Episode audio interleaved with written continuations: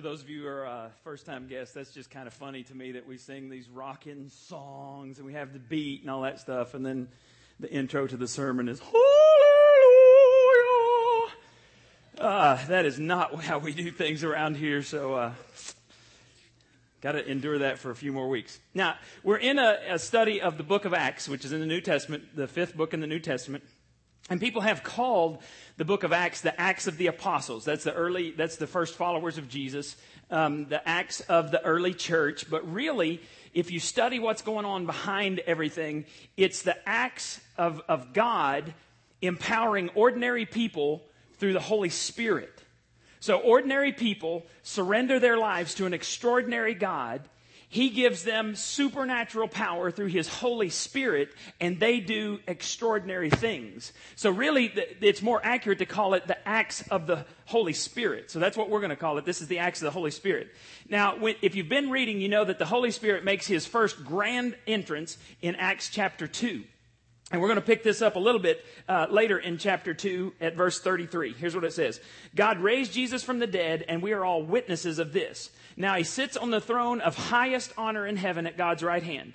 And the Father, as he has promised, gave him the Holy Spirit to pour out upon us. That's on your listening guide. If you have your pen, circle that. That's a key to what we're looking at today. To pour out upon us. Just as you see and hear today.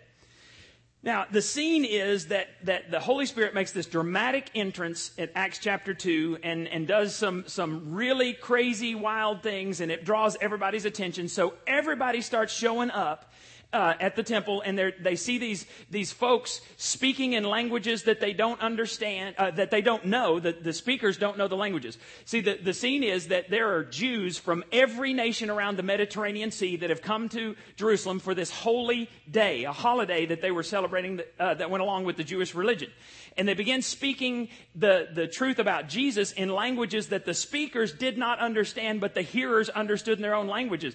And so those people are going, wow, this God must be here. Something incredible is happening today. And so the religion police show up. Well, the religion police, they don't want anybody studying anything other than their religion, and they get jealous of this, and so they try to come up with an explanation. They say, oh, well, these men are drunk. So Paul, I mean Peter, he's the leader of this church. Peter stands up and he goes, wait, wait, wait, wait. You're saying that the explanation that these people are speaking languages that they've never heard or learned before, and people who know those languages are understanding them. You're saying that the explanation is that we're drunk? That just makes no sense whatsoever. I've heard people say some really strange things when they're drunk, but I didn't understand them, and nobody else understood them either. He said, We're all God fearing Jews, and we're here for a national holiday, and the rules state, the national holiday rules of our religion state that you can't eat or drink anything before 10 uh, a.m. or noon, depending on which rabbi you followed. He said, and besides, it's nine. So no God fearing Jew is going to be drunk at nine in the morning. He said, let me tell you what's really going on here. And he proceeds with this whole sermon. We get to the end of the sermon at verse 37. Peter's words pierced their hearts. Now, this is, we're talking about the Holy Spirit today, and, and what happens is Peter speaks about the truth, speaks the truth about Jesus, and the Holy Spirit takes those words and, and pierces the hearts of the hearers. Look what they said. And they said to him and to the other apostles, Brothers, what should we do? Peter replied, Each of you must repent of your sins, turn to God, and be baptized in the name of Jesus Christ to show that you have received forgiveness for your sins. Then you will receive the gift of the Holy Spirit. Peter says, okay, this Jesus was the Messiah. You helped kill him. God raised him from the dead. And now he's sitting in heaven and he's pouring out his Holy Spirit on everybody who asked Jesus to be the forgiver of their sins and the leader of his life. And, and see, it happened dramatically in the first church and it can happen today. And if we're not being filled with the Holy Spirit, we ought to have emergency meetings in the church to figure out why. Why are more people not being filled with God's Spirit? If God says it's true, then it's got to be true. Why are we not experiencing this in the church? And if you're a Christian, you have been given the gift of the Holy Spirit. There's something called the baptism of the Holy Spirit. That's a one time thing that happens the moment you receive Christ. But there is something called the filling of the Holy Spirit that needs to be done on a regular basis. And, and the way you do that is you, you confess sin, you put yourself before God, and you say, God, fill me again. Every day we need to be filled. But the baptism of the Holy Spirit comes one time when you first receive Christ. Now, I've, I've been in ministry a long time, and people kind of get funny when you start talking about the Holy Spirit because it's not a concept we understand very well. And so um, I, I was thinking about this, trying to figure out how to explain it. And a lot of people think that God is kind of like a genie. That, that when you need him, you know, you rub on the bottle and, and boof, he comes out and he saves you, the, saves the day. Well, the genie that I knew, I grew up, I was, I, I was born in 1964, and what the hottest show on television then was I Dream of Jeannie. Now, uh, Barbara Eden um, played that part, and I'm going to show you the old Barbara Eden because I can't show you the other because I don't want you to lust in church. Um, so we're not going to not going to even go there. But I had a crush on Jeannie. She was hot. And by the way, I, I was reading this week that um, there was a big scandal about her having that outfit on because that was too too wild for television. And and the biggest scandal was one day she was filming and, and it actually came down and showed her belly button. They almost got canceled because of that. Anyway, she was hot, and I could never figure out why Major Nelson didn't marry the woman. I mean, she was hot for him. She had all these magical powers. What more could a guy want? Yeah, yeah. A few of you have seen Genie. Don't you go Google it. Don't do that. That's the Holy Spirit is not a genie that you get to call on when you want.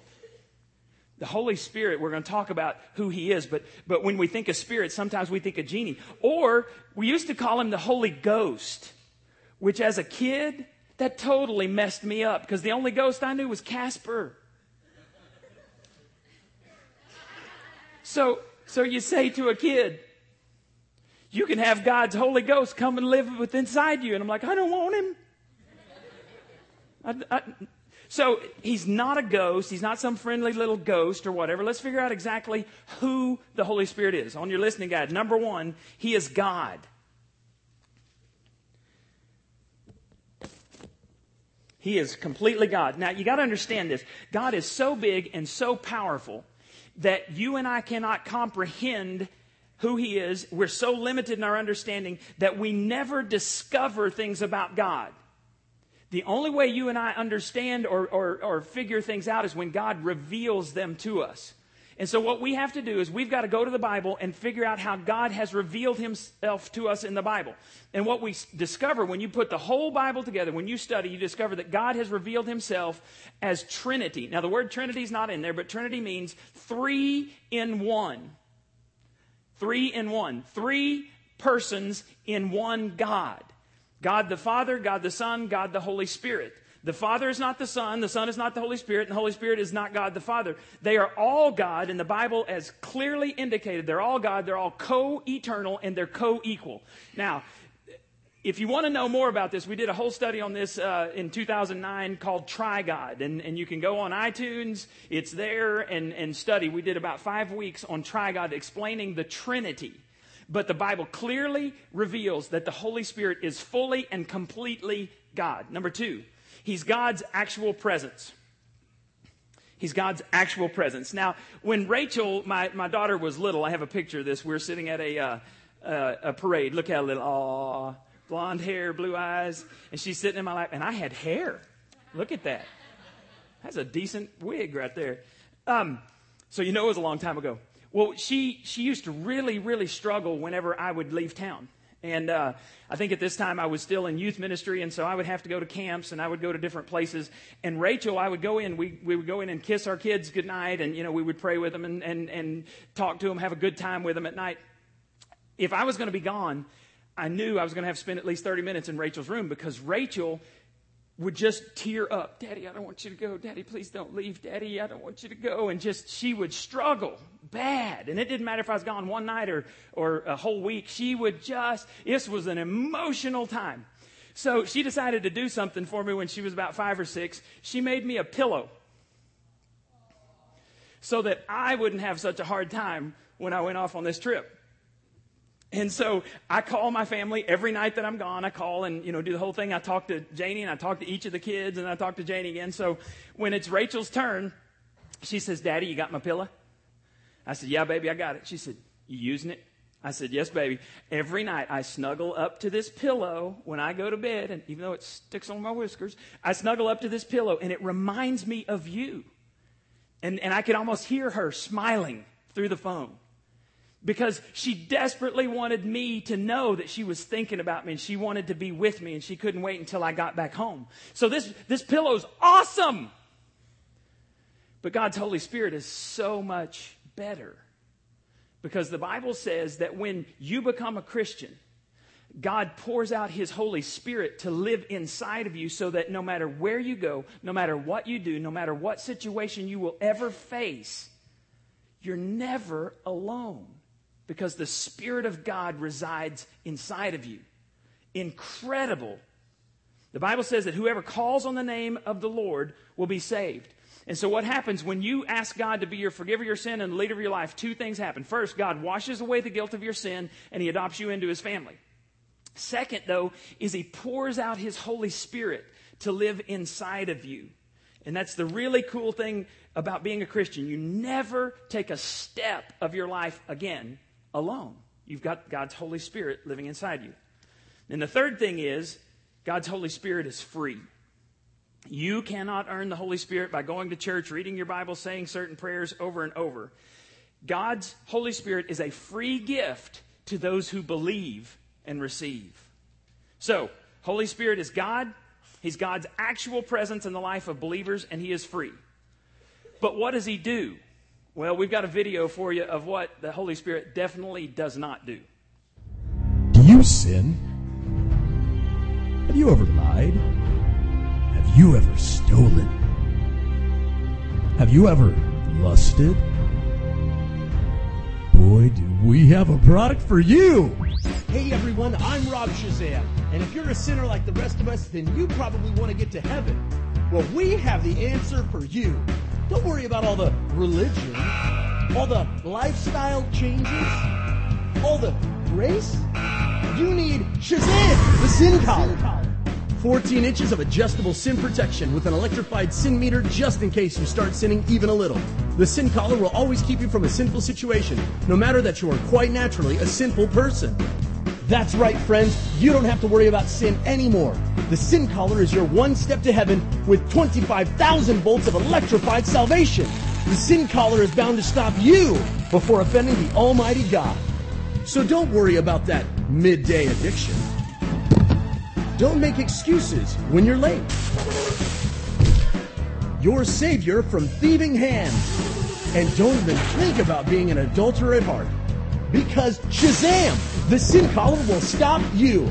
Come on, you're a good person. You've always been nice to people. Your past sin won't ever matter.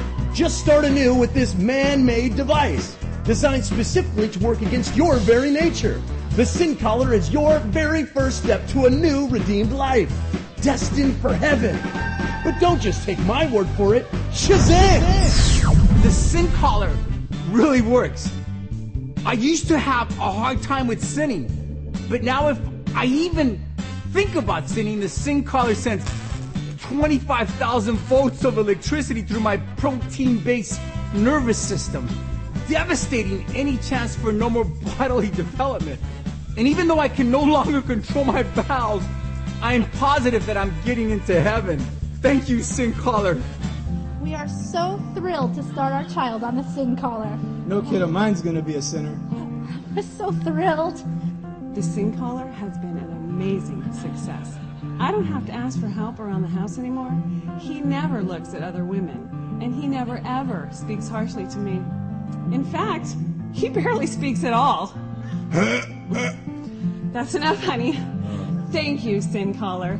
That's right, friends. Your life can change for the better with this revolutionary device designed to counter your basic urges. You'll no longer crave unhealthy habits, rid yourself of foul language, never be tempted to do anything ever again. And with our new dream setting, the sin collar can even stop you from sinning in your sleep. Never let the data input from living in a sinful world affect your sleep again. When your dirty thoughts come a creeping in, Shazam! The sin collar goes to work. Order now with your credit card or right. Sin collar, 2305 Maple Road, New York, New York. The sin collar is not guaranteed to get you into heaven and should not be worn by biblical Christians. Sin collar has been known to cause cancer and will send you directly to hell. Don't wait. Call now to order yours today. Tell them Rob Shazam sent you. Shazam! Now, some churches have taught that uh, maybe The Holy Spirit does that, but that's not what the Holy Spirit does. Let's figure out from Scripture what, what are the jobs that the Holy Spirit carries out. First, He restores us. when my oldest niece uh, was a little bitty girl, my brother was pastor at First Baptist, um, uh, what was it? Glen Rose, Glenrose. Small Baptist church. And uh, it had, you know, the, the rows and the pews and everything you see. And then it had a little bitty balcony at the back where you could put like 12 chairs. I don't know why you build that and have 12 chairs, but overflow. So one day my, my niece and, and this little boy were playing at church. And my, the little boy says to my niece, Do you want to fly? And Amy says, Sure. And so he, he pulls out this little G.I. Joe toy with a parachute on it. And he says, If you jump off the balcony, this parachute will make you fly. And so my niece said, Okay. And she jumps. She didn't fly. But she learned a very valuable lesson that day. Never ever listen to what little boys have to say. Do not trust little boys. Girls can't fly. Now, man has wanted to fly, you know, since the beginning of time. We've seen birds, and it's really cool that birds can fly, but birds aren't the smartest things on the planet. Um, years ago, I was working for my brother, and, and I was build, helping him build his house, and I heard this noise. Thought that's strange. You know, I went about my work. and I hear it again. So I, I, walk upstairs and I see it, and this bright red cardinal is sitting on, on this branch. And he's looking in the window, and I don't know if he sees his reflection or if he just wants in the house. I don't know. But he's got to be a dude because he could, couldn't figure this out. He would sit there, he'd shake his little head, and then he'd fly as hard as he could right into the window. And then, you know, I would look down, and for long, he'd fly back up in the tree. He'd hop around, he'd look in the window, I was laughing and laughing. My brother got home and I told him about it. And, and you know, he did it till, I guess his head started hurting because then he quit. And I thought, well, maybe he learned his lesson. He was a dude. He didn't learn his lesson. Next day he did the same thing. Next day he did the same thing. Next day he did the same thing. So, you know, he had to be a guy because he just wasn't learning his lesson. So, um, let's just pretend that that little bird is trying to fly in the sliding glass window at the back of our house. Bird keeps cla- crashing into the window. It's freezing cold, and he wants to get into the house. Now, a guy would probably go outside with a shotgun and put the bird out of everyone's misery, but a girl's home. All right? The girl feels compassion. She sees the bird and she thinks, I'll go help the bird. So she opens up the sliding glass door. She puts the bird inside where it's warm and the bird can be nourished back to health and the bird can become all that it wants to be. And some of you are going, okay, cool little bird story. What's that do with me?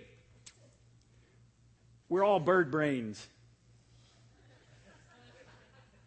What I mean is, we have a finite understanding of the things of the world. You don't believe me? Somebody explain death to me. Somebody explains one minute after you die. Tell, tell me what happens. We, we can't understand all of those things. And so what we do is we think that we want to be in certain groups. And so we'll look over here and we'll go, oh, I want to be in that group. And so we'll, we'll bang our head against the wall or against the door and, and try to get in that group. Even if we get in that group, it, it doesn't satisfy for long. And then we say, oh, we want to be over here. I want that person in my life. I, if, if just they loved me, my life would be great. And we try all of these things on our own power and we just go in this vicious circle over and over and over again, trying to get satisfaction from life, but we never experience satisfaction. We just keep beating our heads against that door.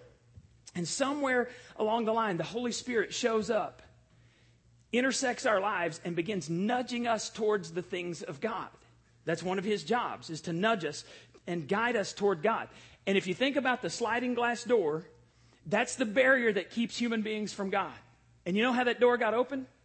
Jesus Christ. When Jesus died on the cross, he opened the door to where you and I desperately need to go. We may not even know we need it, but we need to be inside that door so that we can become everything that our Creator made us to be and that we really want to be. To experience satisfaction and significance and purpose in life, it only comes through going through that door. Jesus Christ gave us access through that door, and the Holy Spirit's job is to nudge you right up to that door. He can't get you to cross the, the threshold, you have to make that choice. But the Holy Spirit will bring people into your lives, will bring circumstances into your lives to bring you right up to that door, and then he'll whisper, Go in. But you've got to make that choice. Look at Titus 3 5 and 6. He saved us not because of the righteous things we had done, but because of his mercy. He washed away our sins, giving us a new birth and a new life through the Holy Spirit a new life through the Holy Spirit. He generously poured out the Spirit upon us through Jesus Christ, our Savior. And that Holy Spirit desperately wants you to step through the door to become all that you can become. So the first thing He does is He restores us. Number two is He comforts us. All right, guys, just get used to it. This, there's so many rich, you know, um, examples from guys. So uh, if you're of the male persuasion, raise your hand today. All right? If you're not sure, we have a class for that. Uh, it's called Celebrate Recovery. Um, now, uh, guys, comfort isn't a word that we use very often, is it? Holy Spirit comforts us. That's, that's not something we use. At your uh, UFC parties last night, did, did anybody say, I think he needs a little comfort? when you're camping out and, and you're, you're making all your manly noises with all your manly friends, does, does anybody ever look at, this, at the campfire and say, What I think I could use right now, fellas, is, is some comfort? You don't say it if anybody's got a weapon around, because um, cause you're going to need more than comfort. But, ladies, you understand, don't you? You don't have any problem admitting when you need comfort, do you? you are so much smarter than us, but that's another story for another day. But if we could see inside each person's soul right here today, and we were to take off all the masks and get completely real, we would see that everybody here needs comfort. And it doesn't take long to think about it because how many, you don't have to raise your hands on this, but how many of you have experienced divorce? Either you divorced or your parents divorced. Is comfort something that you need after a divorce? Yes, desperately. Um, have you ever lost a loved one? I've, I've seen people breathe their last breath when, when fo- somebody had to pull the plug, you know, turn off the uh, respirator. I, I watched somebody gasp their last breath. And, and what the family needed was comfort. I've seen children killed. And, and I've done funerals of, of kids as young as six years old, and what the family needed was comfort. There is chaos in this world, and all of us need comfort. When you were a kid, did you ever fall down and scrape your knee? Did you ever have a kid make fun of you and hurt your feelings? Well, if any of that happened and you come into the house, who'd you run to? Not dad. Dad would say, Shake it off, hand me the remote, make me a sandwich, you know. You instinctively knew to go to mom because moms know how to comfort. Well, believe it or not, that's the job of the Holy Spirit is to comfort us. Look at Acts 9:31. Meanwhile, the church had peace throughout Judea, Galilee, and Samaria and grew in strength and numbers. The believers learned how to walk in the fear of the Lord. All the fear of the Lord means is respect, reverence, awe. The, respect and fear and reverence of the Lord and in the comfort of the Holy Spirit. Why would, why would believers need comfort? Because this world sucks and it hurts. And stuff happens that destroys us, and we need comfort from somebody that's, that's bigger and stronger than us. And anytime I hear something that happens bad in your life or somebody, you know, if somebody texts me and says, hey, pray for this person, the first thing I start to pray is that the peace of God that surpasses all understanding will guard your hearts and your minds in Christ Jesus. You know how God gives you the peace of God that doesn't even make sense? It's through the Holy Spirit. God comforts and gives you peace through His Holy Spirit living inside of you. So that's the first thing I pray for you because it's something real. I can say, God, because they're your child, because they have your Holy Spirit residing in them, comfort them with a, with a peace that the world just does not understand. The Holy Spirit brings peace in the midst of, of chaos. And, and see, I, I'm convinced that part of the reason we experience pain and suffering in, the, in this world is to remind us that this world is not our home. This is not our final destination. I say this at almost every funeral that I preach. Death reminds us that there's something else. Most people, the only time they think about death is at a funeral. But to me, that's really stupid. If we know it's coming, we should prepare for it. And I'm going to follow the only person who was ever killed and raised again, never to die again. I'm going to trust what he says about the afterlife. And I'm going to trust His Spirit to comfort me, even when someone dies that I'm, that I'm so close to that it rips my heart out. I'm going to ask God's Spirit to comfort me at that time. There's a third thing that the Holy Spirit does, and that's convicts us. There's a difference between conviction and guilt. Guilt is something Satan uses to try to convince us that we're a horrible person. He wants you to think that there's no hope for you and that you can never change. He wants you to believe that that's who you are. That's your destiny, that your, your mess ups in life define you. So he keeps reminding you of your past and he wants you to get stuck. But conviction, yes, conviction has to do with sin, but it's much more concerned with your future. If you remember the story of the woman caught in adultery, when she's brought before Jesus, caught in adultery, the law says she should be stoned to death, killed with rocks. They throw rocks at you and kill you. And the law said that she, she should be stoned. She was caught in the act. Well, they bring her to Jesus. They say, What should we do? Jesus draws in the dirt. And he says, Okay, here, here's the deal. You're right. The law says that, that you should kill her. He says, Okay, whichever one here has never sinned, you get to be the first one to throw a stone. The Bible says that, that they all kind of dropped their rocks and left from the oldest to the youngest. I think the oldest realized they had the most sin, and they weren't qualified to cast that stone. So Jesus looks at the woman, and he goes, Where are those who condemn you? Guilt you. Condemnation always has to do with the past. Anytime you use guilt to get what you want, it has to do with condemnation, condemnation, and it has to do with the past. Conviction, however, you know, Jesus looks up and he says, Oh, they're gone? She said, they're, they're not here, Lord. And he says, Neither do I condemn you. But then he says something interesting. He says, Go and sin no more. He didn't wink and say, Oh, you're okay. It's all right that you were having sex with someone else's husband. That's okay. He didn't say that. He said, Go and sin no more. He called it sin, and I bet that stung all the way down in her heart. And I bet she knew in, in her mind, I bet Satan was whispering, You're a whore. And Jesus says, I don't condemn you because Jesus was looking at the person she could become. He always sees your potential if you'll allow the Holy Spirit to work in your life. And He's looking for you to become all that He wants you to be. So He doesn't condemn you, but He will convict you. The Holy Spirit pierces our hearts when we sin, and He convicts us because He knows we could be so much more. Now, honestly, you know, we have this program called Celebrate Recovery, and it's for people who have hurts, habits, and hangups. And it's an awesome program. But let me tell you this I'm just guessing here.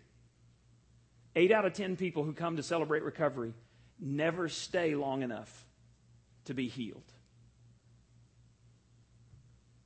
Those who walk the steps become pillars of our church. Because not only does God heal them from their hurts, habits, and hangups, He gives them the opportunity to use their worst mistakes, their biggest regrets, as contact points with somebody else and help them along the path. If you sit in this service and you get convicted of some sin you're involved in right now, or maybe you've been involved in in the recent past, don't get mad at me. God's job, the Holy Spirit's job, is to come and mess you up a little bit to remind you that you're not God and you've been acting like God, you've been making choices like you're God, and you're not God. If you are convicted of sin ever in here, praise God. Why? It just means that your heart is not so hardened that you can't feel anymore, and there is hope for you. Because honestly, I deal with a lot of people who are hard hearted. And, and what I pray for them, I never pray, oh God, comfort them. No. I pray God mess them up. God, their heart needs to be shattered in a thousand pieces because they are so mad at you. They're shaking their fist at you. They're so self absorbed that they can't hear anything you say. Mess them up. I mean, that's scriptural. Paul one time said, I have turned this man over to Satan, that Satan can buffet his body so that by some possibility this man might turn back to God. Because Paul said, Your body, that's temporary. Your soul is forever. And so he says, I'll pray that Satan will just mess you up. If you're hard hearted, you need to be messed up. You need to be shattered so that God can put you back together. So praise God that you're feeling conviction. Look at John 16, 7 and 8. And you got to understand, God had a plan before the beginning of the world to send Jesus because he knew we would mess up. But his plan never included leaving Jesus on the planet. Look what it says here. Jesus is speaking. The fact of the matter is, it is best for you that I go away. For if I don't, the Comforter won't come. If I do, he will, for I will send him to you. And when he has come, he will convince the world of its sin. There's one of his jobs. He will convince the world of the availability of goodness, of God's goodness, and of deliverance from ju- uh, judgment. So part of his job is to mess up your heart when you have sinned. But God is never a God of guilt. And if you attend a church that uses guilt to try to get you to do something, leave. Because God is about conviction, not about guilt. Conviction has to do with your, your confessing your past, but becoming who God wants you to be in the future. Another thing that the Holy Spirit does is He guides us. John 16, 13, Jesus is speaking and he says, The Spirit shows what is true and will come and guide you into the full truth. The Spirit doesn't speak on his own. He, he will tell you only what he has heard from me and he will let you know what is going to happen. As we live our lives, this Christian life that is a wild ride, and we pray and we get closer to God, God begins to, when we're in situations, God will remind us of things that we've been learning and hearing. He'll bring those things. That's what the Holy Spirit does. But an incredible thing is, sometimes God will tell us what's going to happen in the future. Not, not down, not like, you know, Madam whatever who says, oh, well, you have, you have a relative whose initial begins with D who might say this word. Come on. I can make that up. I just did. He will reveal to us some things that are going to happen. And can you understand why it's so vital for any church to be led by the Spirit? If he's going to remind us of things that, that Jesus said, if he's going to convict us of sin, if he's going to guide us and comfort us and even reveal the future to us, it would be foolish for any church not to be led by the Holy Spirit. And you see, God is a God of order. Here's the thing we never have to be afraid of people who are led by the Spirit. And, and some of you, I hear these questions. Why are there so many de- denominations? Or why are there so many church fights? Or why do so many Christians not get along? Short answer one or both of those Christians are not being led by the Holy Spirit. It's just, just bottom line truth. Because God doesn't tell this believer over here to go this direction and this believer over here to go 180 degrees. God is a God of order and He will give us all the same instructions. Now, it doesn't mean that your job is exactly the same as my job. That's not what I'm talking about. But the reason we're doing, one of the reasons we're doing Experiencing God this fall, and, and we want everybody to do this, we want as many Christians as possible filled with God's Holy Spirit, being led by the Spirit, studying the Scripture, understanding where God's at work, and joining Him. Because honestly, we cannot be the church that God wants us to be unless God is speaking to all of us. Because I believe God intentionally withhold, withholds some things from me to tell someone else in the church, the body of Christ, to see if I'm listening. And so we can't possibly know everything God wants for Palestine, for New Life Community Church in Palestine, in this county, in, in the world, if you guys aren't tuned into God and if you don't have some avenue to share what God is, is speaking to you, that's going to happen on Sunday nights beginning September 12th. And we want you to be involved in that. Okay, so bottom line, what does this mean for me? Three things, real quick. Number one is believe and receive the gift of God's Spirit. You know, in order to become a Christ follower, to become adopted into his family, you have to believe that Jesus Christ was crucified for the sins of the world. He was a sinless Savior of the world, that He was raised from the dead, never to die again. You believe that, and then you receive Him into your life. You step up to the threshold of the sliding door that Jesus opened, and you say, I'll step in. You cross the line of faith. That's what we talk about all the time. Somebody crossed the line of faith. That means you're at the door, the Holy Spirit has gotten you there, and there's the line, and you go, okay, I'm in. And that doesn't happen by accident. Nobody pushes you in, the Holy Spirit doesn't drag you in. You make a choice to step across the line of faith and become adopted into God's family. And in just a minute, I'm going to give you an opportunity to do that. And when we pray, I'm going to ask that, that maybe as a symbol to God, that, that you just kind of put your hands together and hold them out. And we're all going to have our heads bowed and all that stuff. Every head bowed and every eye closed. Um, and, and maybe just as a symbol before God. Some of you who have never stepped across the line, I'm going to say, just hold out and say, God, here's my life. I don't understand it all. Not sure I believe it all. But if you're real, I accept it and I ask you to show me. Here's my life. Those of you who are Christ followers, but you've not been filled with the Holy Spirit, you're going to hold out your hands and you're going to say, God, I need this gift. I need to be filled with your Holy Spirit. Here's my life. I don't understand all of it, but I ask you to fill me with your Spirit. Because I need that stuff we talked about today. Believe and receive. Number two, thank God for the work you can't do for yourself. You can't save yourself.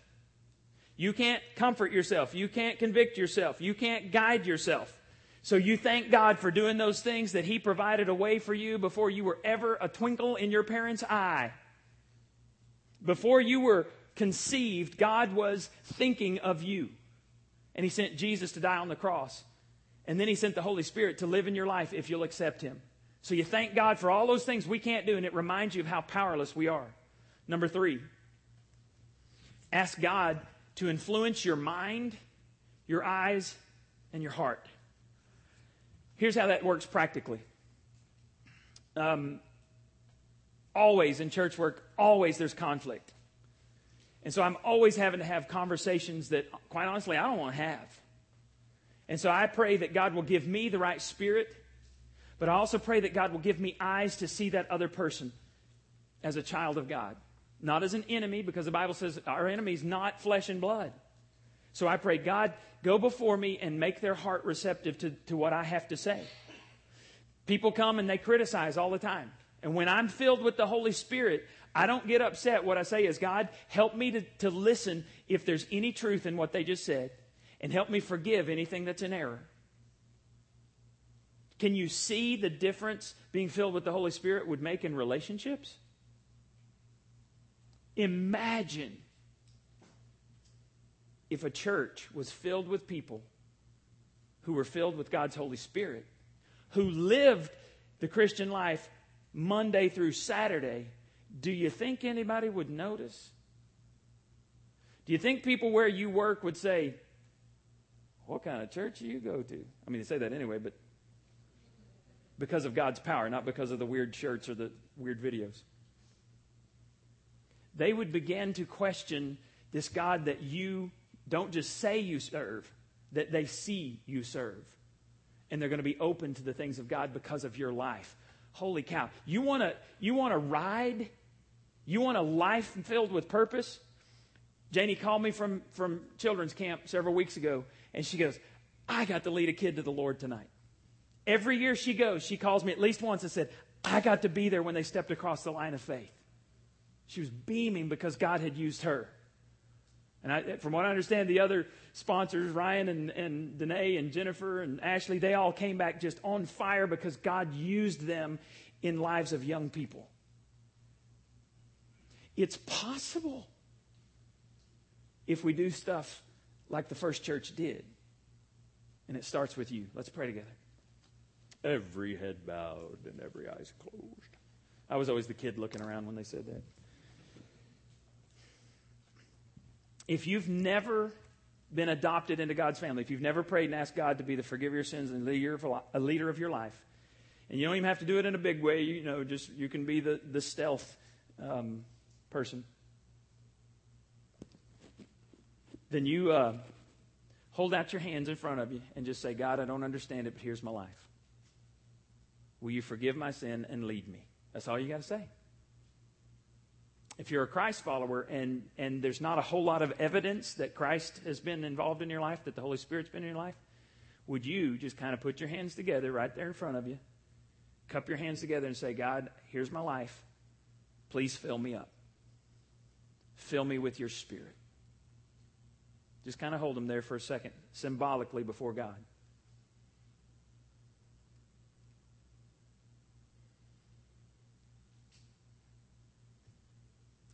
Father, you've heard these people today, and I pray that some folks stepped across the line of faith, that the Holy Spirit nudged them.